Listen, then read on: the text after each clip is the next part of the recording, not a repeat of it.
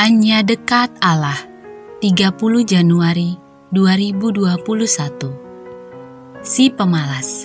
Amsal 15 ayat 19 Jalan si pemalas seperti pagar duri.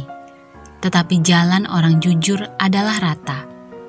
Dalam Alkitab bahasa Indonesia masa kini tertera Orang malas akan selalu mengalami kesukaran. Orang jujur tidak menemui kesulitan. Amsal ini memperlihatkan sesuatu yang aneh. Mengapa orang malas dikontraskan dengan orang jujur? Terkesan gak nyambung bukan?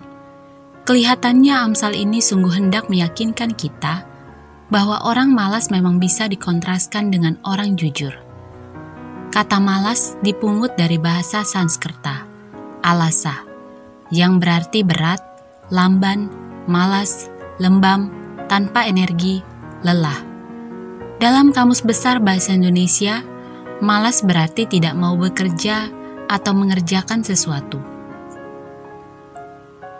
Dan di sinilah persoalannya. Orang hidup itu perlu makan. Kalau tidak bekerja, dari manakah dia mendapatkan uang untuk membeli makanan? Jalan yang biasa diambil adalah menggantungkan diri kepada orang tua. Pertanyaannya, mau sampai kapan? Dalam kemalasan tersirat ketidakjujuran. Mengapa? Sebab orang malas selalu ingin enaknya saja dan berharap orang lain menanggung hidupnya. Ingin hidup enak, namun enggan bekerja itu melawan hukum alam.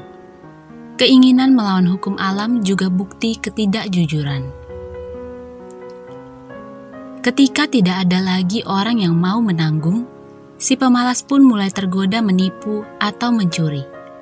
Yang paling parah adalah ketika dia menganggapnya sebagai pekerjaan. Ini sungguh kebohongan mutlak. Salam semangat dari kami, Literatur Perkantas Nasional. Sahabat Anda bertumbuh.